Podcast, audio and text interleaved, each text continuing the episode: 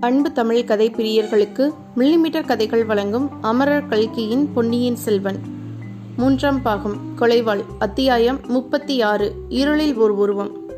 சக்கரவர்த்தி என்று அழைக்கப்பட்ட சிறுவன் கொடுத்த வாளை நந்தினி வாங்கிக் கொண்டாள். அதை மார்போடு அணைத்து தழுவிக் கொண்டாள். பின்னர் அச்சிறுவனையும் தூக்கி எடுத்து அவனையும் சேர்த்து மார்புடன் அடைத்து தழுவிக் கொண்டாள். அவளுடைய கண்களிலிருந்து தாரை தாரையாக கண்ணீர் பொழிந்தது. மற்றவர்கள் சற்று நேரம் வரை இந்த காட்சியை பார்த்து கொண்டு திகைத்து நின்றார்கள். ரவிதாசன் முதலில் திகைப்பு நீங்க பெற்று கூறினான். தேவி சக்கரவர்த்தி நம்முடைய கோரிக்கையை நன்றாக புரிந்து கொள்ளவில்லை. புரிந்து கொள்ளாமல் தங்களிடம் வாளை கொடுத்து விட்டார். மறுபடியும் விளக்கமாக சொல்லி நந்தினி அவனை தடுத்து நிறுத்தினாள். தழுதழுத்த குரலில் கூறினாள் இல்லை ஐயா இல்லை. சக்கரவர்த்தி நன்றாய் புரிந்து கொண்டுதான் வாளை என்னிடம் கொடுத்தார். என் கண்ணீரை பார்த்து நீங்கள் கலங்க வேண்டாம். வீரபாண்டிய சக்கரவர்த்தியின் படுகொலைக்கு பழிவாங்கும் வாக்கியம் எனக்கு கிடைத்ததை நினைத்து களிப்பு மிகுதியினால் கண்ணீர் விடுகிறேன். தேவி யோசித்து பாருங்கள். நாங்கள் இத்தனை பேர் ஆபத்துதவி படையினர் உயிரோடு இருக்கும்போது இன்று சோமன் சம்பவன் தொடங்கியதை நந்தினி தடுத்து நிறுத்தினாள். யோசிக்க வேண்டியதே இல்லை. அந்த பொறுப்பு என்னுடையதுதான். உங்களுக்கும் வேலை இல்லாமல் போகவில்லை. உங்களில் பாதி பேர் சக்கரவர்த்தியை பத்திரமாக பஞ்சபாண்டவர் மலைக்கு கொண்டு போய் சேருங்கள். மற்றவர்கள் கடம்பூருக்கு வாருங்கள். சம்புவரையன் மாளிகைக்குள் வரக்கூடியவர்கள் வாருங்கள். மற்றவர்கள் வெளியில் சித்தமாக காத்திருங்கள். வேகமாக செல்லக்கூடிய குதிரைகளுடன் காத்திருங்கள். காரியம் வெற்றிகரமாக முடிந்த பின் கூடுமானால் எல்லாரும் உயிருடன் தப்பித்துச் செல்ல வேண்டும் அல்லவா? என்றாள் நந்தினி. ரவிதாசன் முன்வந்து அம்மணி ஒரு விஷயம் சொல்ல மறந்துவிட்டது. அதை சொல்ல அனுமதிக்க வேண்டும் என்றான். சொல்லுங்கள் ஐயா சீக்கிரம் சொல்லுங்கள். பழுவேட்டரையர் கொள்ளிடக்கரையில் நடக்கும் காலாமுகர்களின் மகா சங்கத்துக்கு போயிருக்கிறார். அவர் திரும்பி வந்து விடுவதற்குள்ளே நான் அரண்மனை போய் சேர வேண்டும் என்றாள் நந்தினி. நமது முதற் பகைவன் ஆதித்த கரிகாலன் கடம்பூர் சம்புவரையின் மாளிகைக்கு வந்து சேருவான் என்று சொன்னீர்கள் அல்லவா? அது அவ்வளவு நிச்சயமில்லை என்றான். எந்த காரணத்தை கொண்டு அவ்விதம் சொல்கிறீர்? என்று கேட்டாள் நந்தினி. தகுந்த காரணத்தை கொண்டுதான் சொல்கிறேன். கடம்பூர் மாளிகைக்கு எக்காரணத்தை கொண்டும் வரவேண்டாம் என்று ஆதித்த கரிகாலனுக்கு ஓலை போகிறது. பழையாறை இளைய பிராட்டியும் முதன் மந்திரி அனிருத்தரும் அவ்விதம் செய்தி அனுப்பியிருக்கிறார்கள். அந்த விவரம் எனக்கு தெரியாது என்றா நினைத்தீர்? தெரிந்திருந்தும் அவன் கடம்பூருக்கு வருவான் என்று எதிர்பார்க்கிறீர்களா? ஆம் அவசியம் எதிர்பார்க்கிறேன். ஆதித்த கரிகாலனுடைய இயல்பு அந்த பழையாறை பெண் பாம்புக்கும் தெரியாது அன்பில் பிரம்ம ராட்சசனுக்கும் தெரியாது. மாயமந்திர வித்தைகளில் தெரிந்த உமக்கும் கூட தெரியவில்லை. எந்த காரியத்தையாவது செய்ய வேண்டாம் என்று யாரேனும் தடுத்தால் அதைத்தான் ஆதித்த கரிகாலர் கட்டாயமாக செய்வார். அது எனக்கு தெரியும் நிச்சயமாக தெரியும். ஆதித்த கரிகாலர் அருள்மொழிவர்மனை போன்ற எடுப்பார் கைப்பிள்ளை அல்ல. மதுராந்தகனை போன்ற பயங்கொள்ளி பேதை அல்ல. கடம்பூருக்கு வரவேண்டாம் என்று தமக்கையும் முதன் மந்திரியும் செய்தி அனுப்ப இருப்பதனாலேயே கட்டாயம் ஆதித்த கரிகாலர் கடம்பூருக்கு வந்து சேர்வார் என்றாள் நந்தினி. தேவி அதையும் தாங்கள் பூரணமாக நம்பியிருக்க வேண்டாம். அவர்கள் அனுப்பிய செய்தி காஞ்சிக்கு போய் சேராது என்றான் ரவிதாசன். என்ன சொல்கிறீர் ஐயா? சற்று விளக்கமாக சொல்லும் என்றாள் நந்தினி. அவருடைய குரலில் இப்பொழுது பரபரப்பு துணித்தது. தேவி ஆதித்த கரிகாலனுக்கு செய்தி யார் மூலமாக அனுப்பப்பட்டிருக்கிறது என்பதும் தங்களுக்கு தெரியுமா? என்று ரவிதாசன் கேட்டான். நிச்சயமாக தெரியாது. ஆனால் ஊகிக்க முடியும். நல்லது. ஊகிக்க வேண்டிய அவசியமில்லை. அவனை நாங்கள் பிடித்துக்கொண்டே வந்திருக்கிறோம். சக்கரவர்த்தி மலைக்கு ஒதுங்கியிருந்த மண்டபத்தில் அவனும் இறந்தான். நம்முடைய ரகசியங்கள் எல்லாம் அவனுக்கு தெரியும். அவனை மேலே உயிருடன் போக விடுவது நமக்கு நாமே சர்வநாசத்தையும் தேடிக்கொள்வதாகும். இடுமன்காரி எங்கே? அந்த ஒற்றனை இங்கே அழைத்து கொண்டு வா என்றான் ரவிதாசன். இடுமன்காரி பள்ளிப்படை கோவிலை நோக்கி போனான். அவனுடன் இன்னும் இரண்டு பேரும் போனார்கள். நந்தினி அந்த திசையை உற்று நோக்கத் தொடங்கினாள். இத்தனை நேரமும் கடுகடுவென்று இருந்த அவளுடைய முகத்தில் இப்போது மறுபடியும் மோகன புன்னகை தவழ்ந்தது. இடுமன்காரியும் இன்னும் இரண்டு பேரும் வந்தியத்தேவனை நெருங்கினார்கள். அழுத்து செலுத்து போய் அரைத்துக்கமாக உட்கார்ந்திருந்த அந்த வீரன் மீது திடீரென்று பாய்ந்தார்கள். வந்தியத்தேவன் அவர்களோடு மல்யுத்தம் செய்யலாமா என்று ஒரு கணம் உத்தேசித்தான். பிறகு அந்த எண்ணத்தை அப்படியே மாற்றிக்கொண்டான். என்னத்தான் செய்கிறார்களோ பார்க்கலாம் என்று சும்மா இருந்தான். ஒரு பெரிய கயிற்றினால் அவனுடைய கைகளை சேர்த்து உடம்போடு கட்டினார்கள். பிறகு அவனுடைய இரு தோள்களையும் இரண்டு பேர் பிடித்து நடத்தி அழைத்து கொண்டு நந்தினியின் முன்னால் வந்து நிறுத்தினார்கள். வந்தியத்தேவன் நந்தினியை பார்த்து புன்னகை புரிந்தான். நந்தினியின் முகத்தில் எவ்வித மாறுதலும் இப்போது தெரியவில்லை. அமைதி குடிக்கொண்டிருந்தது ஐயா மறுபடியும்? என்று ஆரம்பித்தாள். ஆம் தேவி மறுபடியும் வந்துவிட்டேன். ஆனால் நானாக வரவில்லை என்று சொல்லி சுற்றியுள்ள ஆட்களை நோக்கினான் நந்தினியின் அருகில் இருந்த சிறுவன் அம்மா இவன்தான் என்னை இருட்டில் பிசாசு விழுங்காமல் காப்பாற்றியவன். இவனை ஏன் கட்டி போட்டிருக்கிறது என்று கேட்டான். வந்தியத்தேவன் சிறுவனை பார்த்து குழந்தை சும்மா இரு. பெரியவர்கள் பேசிக் கொண்டிருக்கும் போது குறுக்கே பேசக்கூடாது. பேசினால் உன்னை புலி விழுங்கிவிடும் என்றான். புலியை நான் விழுங்கி விடுவேன் என்றான் சிறுவன். மீனால் புலியை விழுங்க முடியுமா? என்று வந்தியத்தேவன் கேட்டான். அவனை சுற்றிலும் இருந்தவர்களின் கண்டங்களிலிருந்து ஒரு பயங்கரமான உருமல் சத்தம் வெளிவந்தது. அது வந்தியத்தேவனை கூட ஒரு கணம் மெய்சிலுக்க செய்தது. ரவிதாசன் உரத்த குரலில் தேவி கேட்டீர்களா? இவனை இனி உயிருடன் தப்பிச் செல்ல விட முடியாது. முன் இரண்டு தடவைகளில் தங்கள் விருப்பத்துக்காக இவனை உயிருடன் தப்பிச் செல்ல விட்டோம். இனிமேல் அப்படி இவனை விட முடியாது என்றான். மந்திரவாதிக்குடன் வந்தியத்தேவன் மந்திரவாதி இது என்ன? இப்படி பெரிய பொய்யாக சொல்லுகிறாய்? நீயா என்னை உயிருடன் விட்டாய்? நான் அல்லவா உன்னை தப்பி போக விட்டேன்? தேவி இந்த மந்திரவாதியை கொஞ்சம் கவனித்து பார்த்து சொல்லுங்கள். இவன் உண்மையில் ரவிதாசன் தானா? அல்லது ரவிதாசனுடைய பிசாசா? என்று கேட்டான். ரவிதாசன் பயங்கரமாக சிரித்தான். ஆம் நான் பிசாசுதான். உன்னுடைய ரத்தத்தை இன்று குடிக்கப் போகிறேன் என்றான். மீண்டும் அங்கிருந்தவர்களின் தொண்டைகளிலிருந்து பயங்கர உருமல் குரல் வெளியாயிற்று. இதற்குள் சிறுவன் அம்மா இவனிடம் ஒரு நல்ல குதிரை இருக்கிறது. அதை எனக்கு கொடுக்கச் சொல்லுங்கள் என்றான். குழந்தை நீ என்னுடன் வந்துவிடு. உன்னை என் குதிரையின் மேல் ஏற்றி அழைத்துக் கொண்டு போகிறேன் என்றான் வந்தியத்தேவன். ரவிதாசன் வந்தியத்தேவனை நோக்கி கோரமாக விழித்து அடே வாயை மூடிக்கொண்டிரு என்று சொல்லிவிட்டு நந்தினியை பார்த்து தேவி சீக்கிரம் கட்டளையிடுங்கள் என்றான். நந்தினி நிதானமாக இவர் எப்படி இங்கு வந்தார்? எப்போது வந்தார்? என்று கேட்டாள். சக்கரவர்த்தி மலைக்கு ஒதுங்கியிருந்த மண்டபத்திலிருந்து அவரை இந்த ஒற்றன் எடுத்துக்கொண்டு ஓடிவிட பார்த்தான். நல்ல சமயத்தில் போய் நாங்கள் தடுத்து பிடித்துக் கொண்டோம். ஒரு கணம் தாமதித்திருந்தால் விபரீதமாக போயிருக்கும் என்றான் ரவிதாசன். ஐயா இவர்கள் சொல்லுவது உண்மையா? என்று நந்தினி கேட்டாள். தங்களை சேர்ந்தவர்கள் உண்மை சொல்லக்கூடியவர்களா என்பது தங்களுக்குத்தானே தெரியும். எனக்கு எப்படி தெரியும் தேவி என்றான் வந்தியத்தேவன். நந்தினியின் முகத்தில் தோன்றிய புன்னகை மின்னலை போல் மறைந்தது. அவள் ரவிதாசனை பார்த்து ஐயா நீங்கள் எல்லாரும் சற்று அப்பால் சென்றிருங்கள். நான் இவரிடம் சில விஷயங்கள் தனியாக கேட்டு அறிய வேண்டும் என்றாள். தேவி நேரம் ஆகிறது. அபாயம் நெருங்குகிறது. இந்த வேளையில் என்று ரவிதாசன் கூறுவதற்குள் நந்தினி கடுமையான குரலில் சற்று முன் நாம் செய்து கொண்ட நிபந்தனையை நினைவுபடுத்திக் கொள்ளுங்கள். மறுவார்த்தை செல்லாமல் உடனே அகன்று செல்லுங்கள். சக்கரவர்த்தியும் அப்பால் அழைத்துப் போங்கள் என்று கூறி சிறுவனுடைய காதில் குமாரா சற்று அவர்களுடன் நகர்ந்து போ உனக்கு இவரிடமிருந்து குதிரை வாங்கி தருகிறேன் என்றாள்.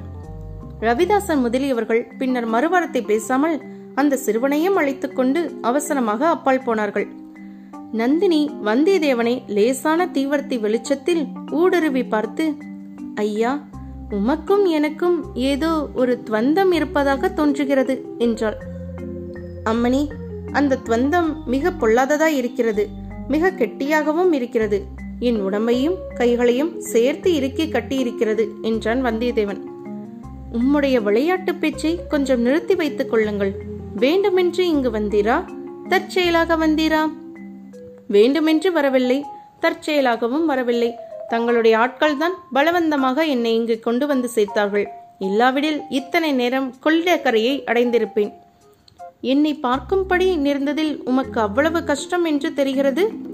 என்னை பிரிந்து போவதற்கு அவ்வளவு ஆவல் என்றும் தெரிகிறது? தங்களை பார்க்க நேர்ந்ததில் எனக்கு கஷ்டமில்லை. தவிர தங்களை பிரிந்து போவதற்குத்தான் உண்மையில் வருத்தமாய் இருக்கிறது தாங்கள் மட்டும் அனுமதி கொடுங்கள். ஒரு பக்கத்தில் அந்த கிழட்டு பழுவேட்டரையரிடமிருந்தும் இன்னொரு பக்கத்தில் இந்த பயங்கர மந்திரவாதிகளிடமும் அகப்பட்டு கொண்டு தாங்கள் திண்டாடுகிறீர்கள். ஒரு வார்த்தை சொல்லுங்கள். இவர்களிடம் இருந்தெல்லாம் தங்களை விடுவிதலை செய்து கொண்டு அழைத்துப் போகிறேன். எங்கே அழைத்துப் போவீர்கள்? இலங்கை தீவின் காடுகளில் அனாதையைப் போல் அலைந்து கொண்டிருக்கும் தங்கள் அன்னையிடம் அழைத்து போய் விடுகிறேன் என்றான் வந்தியத்தேவன். நந்தினி ஏமாற்றம் துணிக்க ஒரு நெடிய பெருமூச்சு விட்டாள். நானும் அப்படி அனாதையாக அலைய வேண்டும் என்று விரும்புகிறீரா? ஒருவேளை அத்தகைய காலம் வந்தாலும் வரலாம். அப்போது அன்னையிடம் அழைத்துப் போக உம்முடைய உதவியை அவசியம் நாடுவேன். அதற்கு முன்னால் என்னுடைய எண்ணம் நிறைவேற வேண்டும். அது நிறைவேறுவதற்கு உதவி செய்வீரா? என்று கேட்டாள். அம்மணி தங்கள் மனத்திற்கொண்ட எண்ணம் என்னவென்று தெரிந்தால் அதற்கு உதவி செய்வதை பற்றி நான் சொல்ல முடியும் என்றான் வந்தியத்தேவன். உண்மையான பிரியமுள்ளவர்கள் இப்படி சொல்ல மாட்டார்கள். எண்ணம் என்னவென்பதை தெரிந்து கொள்ளாமலேயே அதை நிறைவேற்றுவதற்கு உதவி செய்ய முன்வருவார்கள். பிரியமுள்ளவர்கள் சமயத்தில் எச்சரிக்கை செய்து ஆபத்திலிருந்து காப்பாற்ற முயல்வார்கள். அம்மணி தங்களை இந்த கிராதகர்கள் ஏதோ சூழ்ச்சி செய்து பெரிய அபாயத்தில் சிக்க வைத்திருக்கிறார்கள். அவர்களுடைய காரியத்துக்கு உங்களை உபயோகப்படுத்திக் கொள்ளப் போகிறார்கள். நீர் கூறுவது தவறு. நான் தான் இவர்களை என்னுடைய காரியத்துக்கு உபயோகப்படுத்திக் கொள்ள பார்க்கிறேன். இதை நீ நிச்சயமாக தெரிந்து கொள்வீர். ஒரு சிறு குழந்தை எந்த காட்டில் இருந்ததோ பிடித்து கொண்டு வந்து தங்களை ஏமாற்றுகிறார்கள். குழந்தை எதற்காக என்று உமக்கு தெரியுமா? பாண்டியன் சிம்மாசனத்தில் ஏறி வைத்து பட்டம் கட்டுவதற்காக என்றான். மறுபடியும் தவறாக சொல்கிறீர். பாண்டியன் சிம்மாசனத்தில் ஏற்றி வைக்க மட்டும் அல்ல. துங்கபத்திரையிலிருந்து இலங்கை வரையில் பறந்து கிடக்கும் சோழ சாம்ராஜ்யத்தின் சிம்மாசனத்தில் அமர்த்தி முடிசூட்டுவதற்காக. அம்மம்மா யாருடைய உதவியை கொண்டு இந்த மகத்தான காரியத்தை சாதிக்கப் போகிறீர்கள்? இதோ சுற்றிலும் நிற்கிறார்களே இந்த நரிக்கூட்டத்தின் உதவியை கொண்டா? சோழ சாம்ராஜ்யத்தின் இருபது லட்சம் வீராதி வீரர்கள் கொண்ட மாபெரும் சேனையை பகலில் வலைகளில் ஒளிந்திருந்து இரவு நேரத்தில் வெளிப்பட்டு வரும் இந்த பத்து இருபது நரிகளின் துணை கொண்டு வென்று விடுவீர்களா? நான் இவர்களை மட்டும் நம்பியிருக்கவில்லை. இதோ என் கையில் உள்ள வாளை நம்பியிருக்கிறேன். இதன் உதவியினால் என் மனத்தில் கொண்ட எண்ணத்தை நிறைவேற்றுவேன். அம்மணி அந்த வாளை தாங்கள் ஒரு நாளும் உபயோகப்படுத்தப் போவதில்லை. அதற்கு வேண்டிய பலம் தங்கள் கையிலும் இல்லை தங்கள் நெஞ்சிலும் இல்லை.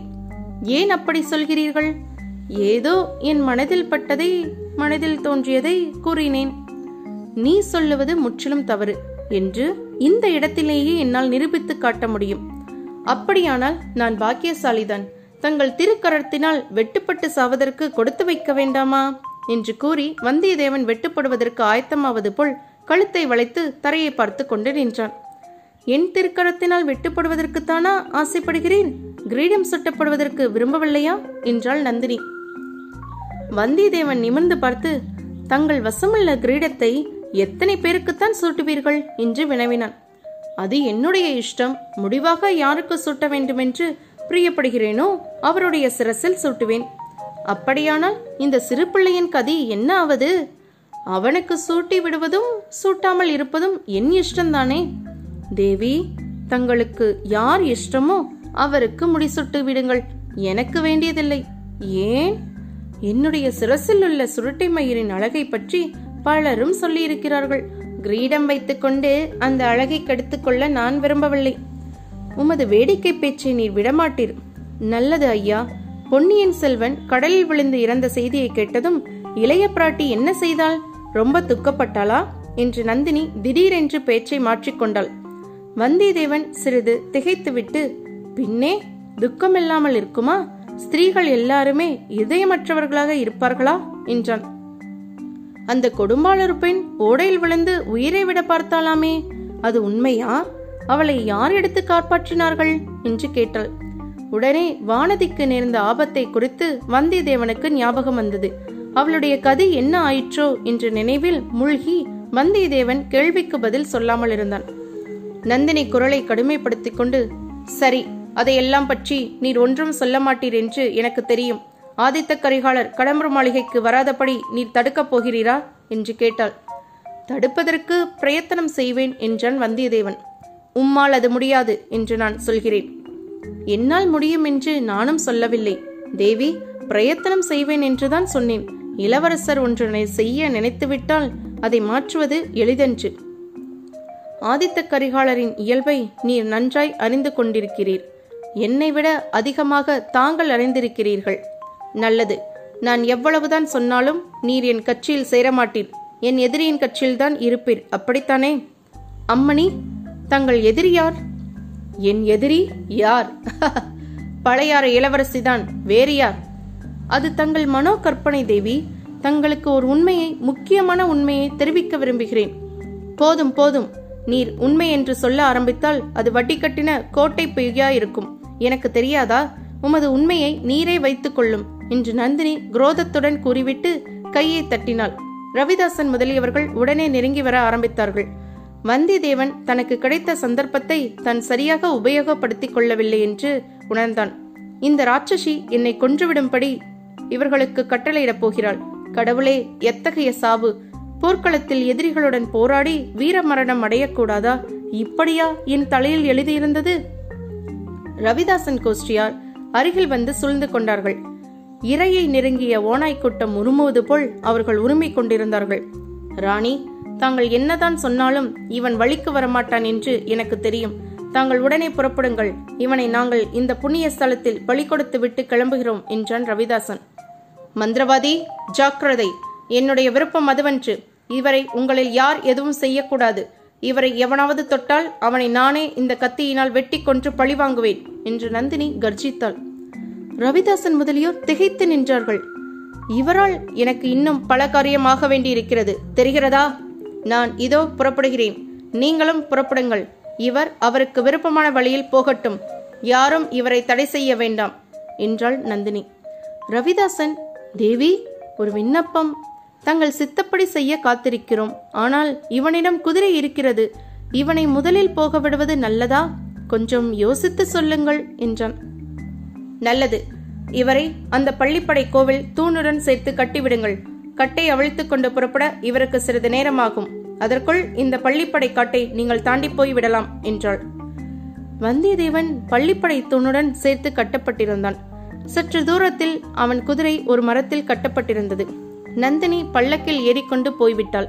சிம்மாசனத்தை இரண்டு ஆட்கள் தூக்கி சென்றார்கள். ரவிதாசன் கோஷ்டியார் சிறுவனை அழைத்துக் கொண்டு விரைந்து போய்விட்டார்கள். அவர்களுடன் சென்ற தீவர்த்தியின் வெளிச்சமும் சிறிது சிறிதாக மங்கி மறைந்துவிட்டது. வந்தியத்தேவனை சுற்றிலும் கண்ணங்கரிய காரிருள் சூழ்ந்தது. சிறிது நேரத்துக்கு முன்னால் அங்கு பார்த்த காட்சிகள் நடந்த நிகழ்ச்சிகள் எல்லாம் கனவோ என்று தோன்றியது. இருட்டில் ராட்சச வௌவால்கள் சடப்படவென்று தங்கள் அகன்ற சிறகுகளை அடித்துக் கொண்டன. ஊமை கோட்டான்கள் உரிமின. நரிகள் அகோரமான குரலில் முறை வைத்து ஊளையிட்டன. ஊளையிட்டுக் கொண்டே அவை நெருங்கி வருவது போல் வந்தியத்தேவனுக்கு உணர்ச்சி ஏற்பட்டது. காட்டில் இனந்தெரியாத உருவங்கள் பல நடமாடின. கடம்பூர் மாளிகையில் அவன் கண்ட கனவு நினைவுக்கு வந்தது. ஆயிரம் நரிகள் வந்து தன்னை சூழ்ந்து கொண்டு பிடுங்கி தின்னப் போவதாக எண்ணி நடுங்கினான். அவசர அவசரமாக கட்டுக்களை அவிழ்த்து கொள்ள பார்த்தான். லேசில் அக்கட்டுக்கள் அவிழ்கிற விதமாக தெரியவில்லை.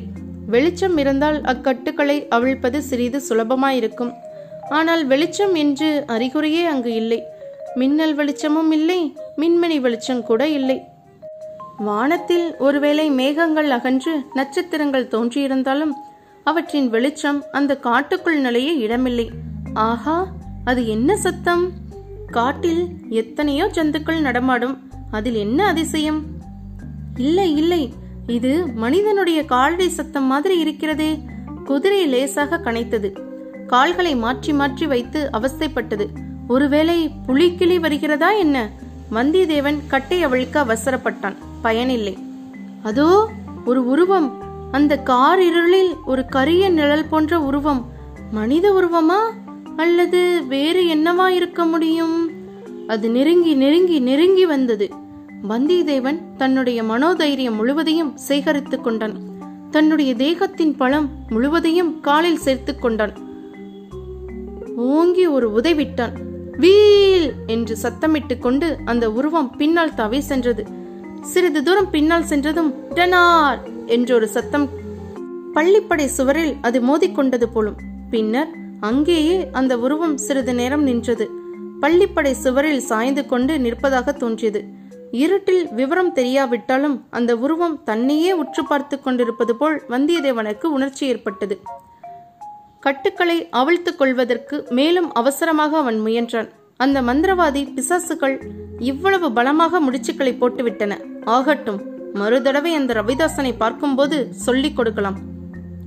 அந்த உருவம் இடம் விட்டு பெயர்ந்தது பள்ளிப்படைக்குள்ளே போவது போல தோன்றியது. சிறிது நேரத்துக்கெல்லாம் பள்ளிப்படை கோவிலுக்குள் கூழாங்கற்கள் மோதுவது போன்ற டன் டன் சத்தம் சில முறை கேட்டது. கோவில் வாசலில் வெளிச்சம்.